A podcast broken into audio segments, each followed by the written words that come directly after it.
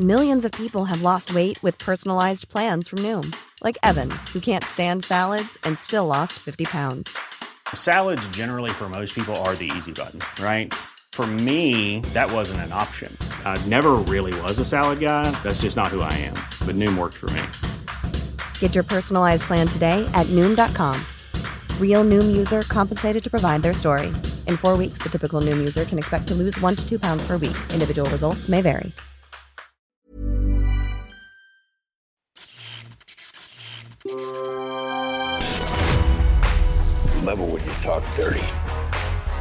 Bon, allez, on y va. Tu le sais, King. Hey Là, c'est quand même, on va parler d'une série que moi j'attendais impatiemment. Parce que moi, je regarde, tout- je regarde plein de séries et quand je n'en- les chroniques pas, c'est vraiment, ça va pas, j'en avais rien à foutre, quoi, tu vois.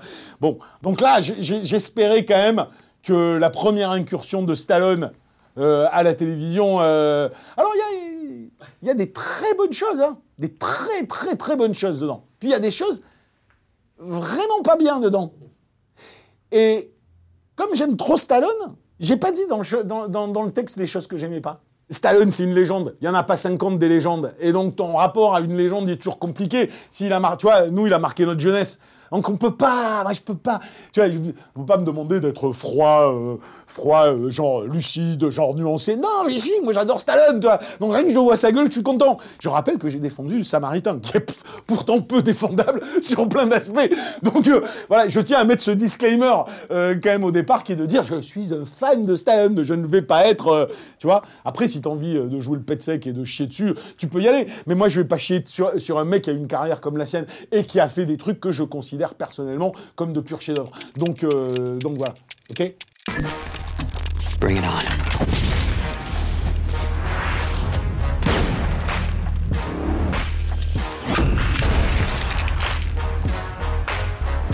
Don't fuck with me.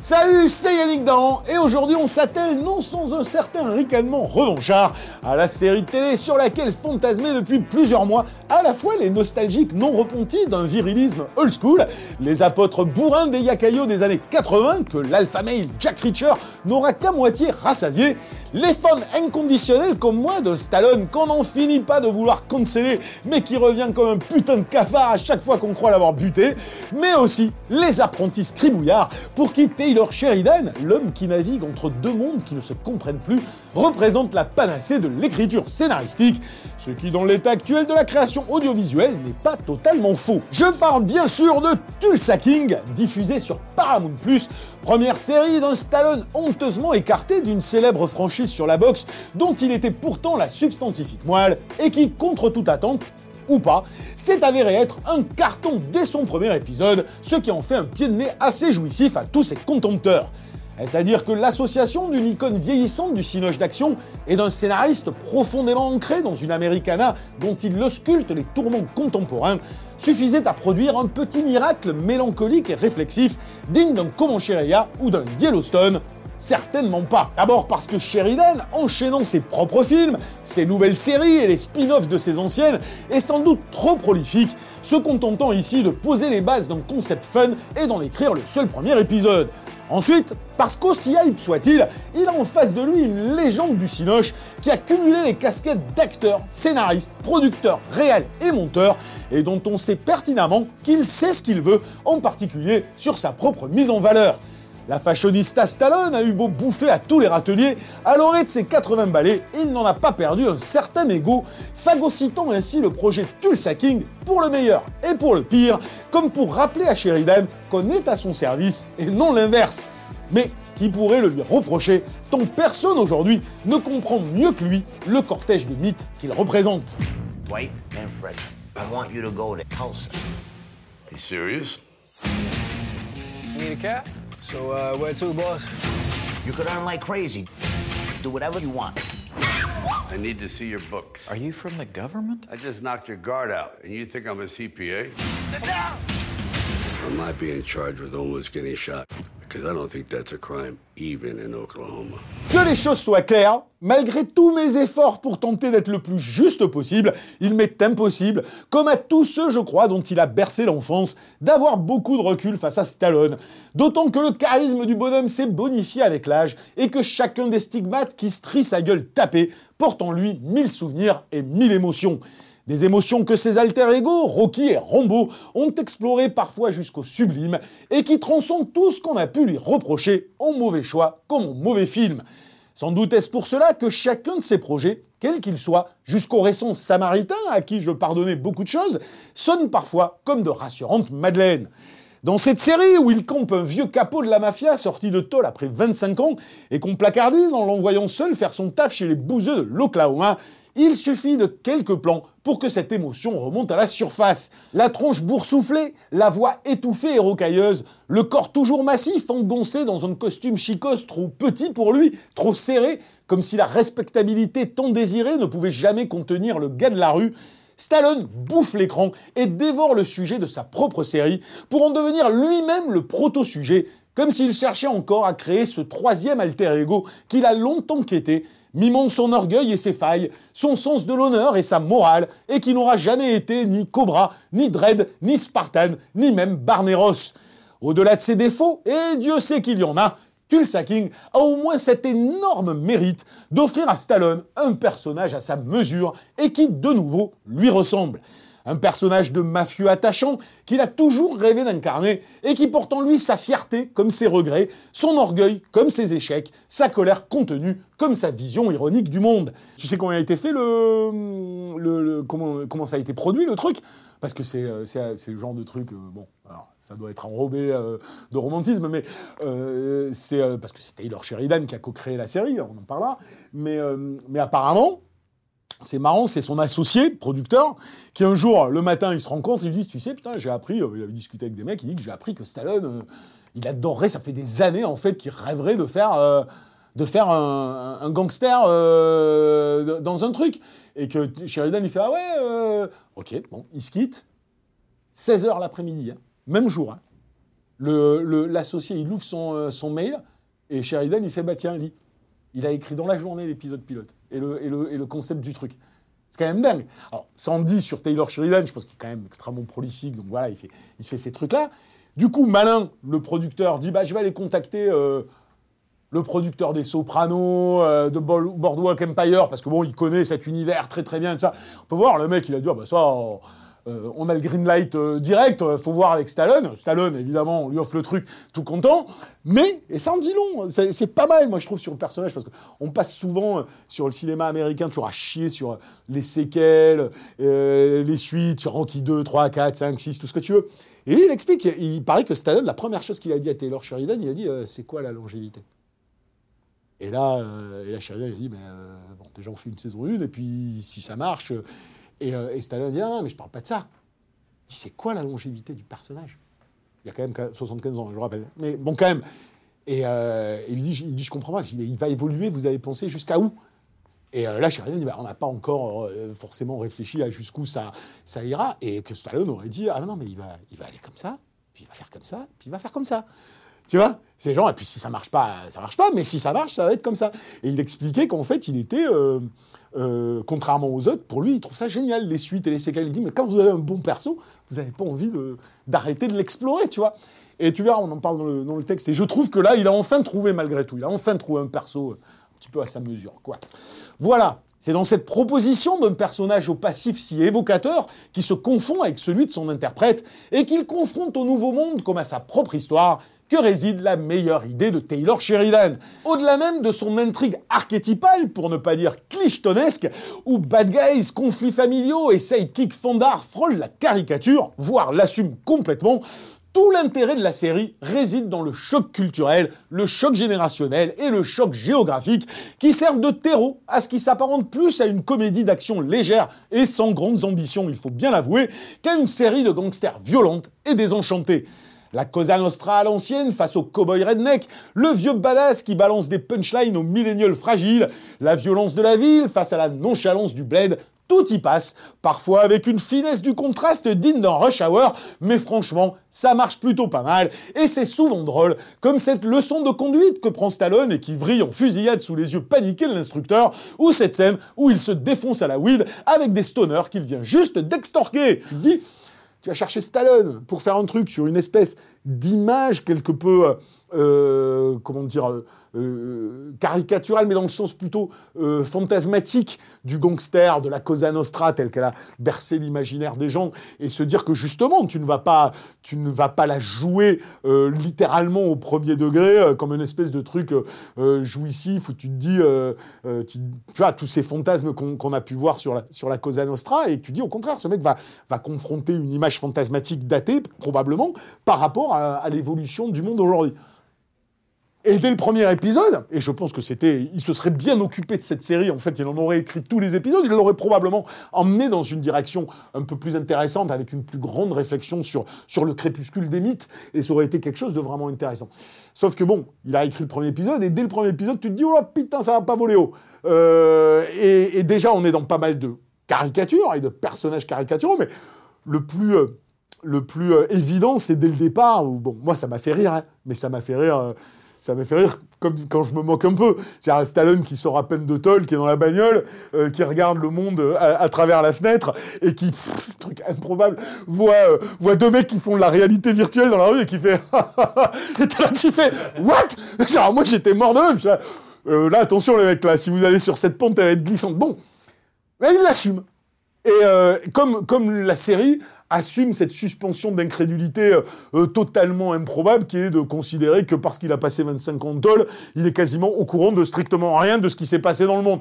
Genre, il découvre le portable pour la première fois, il sait pas ce que c'est une app, enfin, des trucs à la con que euh, n'importe quel mec en tôle connaît ou a vu à la télé. Bon, bref. Dans ces 4 ou 5 premiers épisodes, où les maigres enjeux pointent à peine le bout de leur pif, et où Stallone s'amuse à constituer une crew improbable et jouissive, tout ne tient que si... Ah,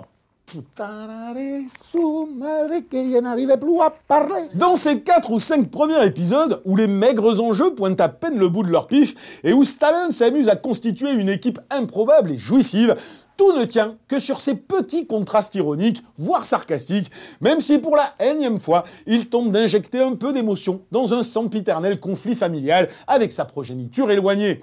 Et puis, à la moitié de la saison, soudain, le choc goguenard des cultures s'arrête et la série se focalise davantage sur son intrigue, comme si le risque de patiner sur le sujet se faisait sentir. On se dit d'abord que c'est un peu chiant, avant de vite comprendre qu'une seconde couche narquoise pointe son nez, à savoir la glorification absolue et sans complexe de la figure du gangster, qui balance aux chiottes l'hypocrite profession de foi moralisatrice qui introduit la série. Mais tu l'acceptes, tu dis c'est pas grave parce que tu vois bien, pour moi je voyais ça, c'est-à-dire que euh, premier épisode, je me suis dit, un, ça va pas aller dans la finesse, ça, c'est clair. Deux, euh, je me suis dit, bon, ça va être basé sur le choc culturel, parce que c'est que ça, puisque euh, tout ce qui, a, ce qui a trait à sa famille de mafieux comme à sa famille personnelle, c'est à la truelle. Hein. On est vraiment sur le, sur la, mais le code ultra caricatural. Et, je me dis, mais bon, ouais, lui donner sa chance, c'est, pas, c'est quand même marrant. Et puis, puis Stallone, il est rigolo de, de se fighter les millénials et, et, tout ce que tu veux. Et, et effectivement, après, plus la série avance, Là, tu te dis au bout de 2-3 épisodes, c'est drôle. En fait, il faut voir les épisodes parce que tu as des trucs qui sont, qui sont vraiment marrants. La première chose qu'il fait quand il arrive à tuer ça, c'est genre. Ah ouais, les mecs qui vendent de la weed. Alors, il sait pas qu'il y a des trucs qui vendent de la, weed légalement. Il va voir les mecs, il va dire, bah, tu vas me donner 30%. Euh, le mec, il fait, what the fuck? Est-ce que j'ai le choix? Absolument pas. Allez, on se serre la main. Le truc s'embraye. Est-ce que tu. Moi, je voyais pas forcer, parce que tu vas pas forcément venir au, tout début. C'est que, bah, bah, pour constituer sa mafia, euh, en fait, il va prendre mais que des mecs absurdes. Donc il va aller te prendre le vendeur de weed, il va te prendre un black qu'il a rencontré à l'aéroport, il va aller te prendre un, barman euh, improbable, des, vieux cow-boys et tout, et ça va constituer petit à petit une, team complètement délire qui va devenir, euh, qui va devenir son truc.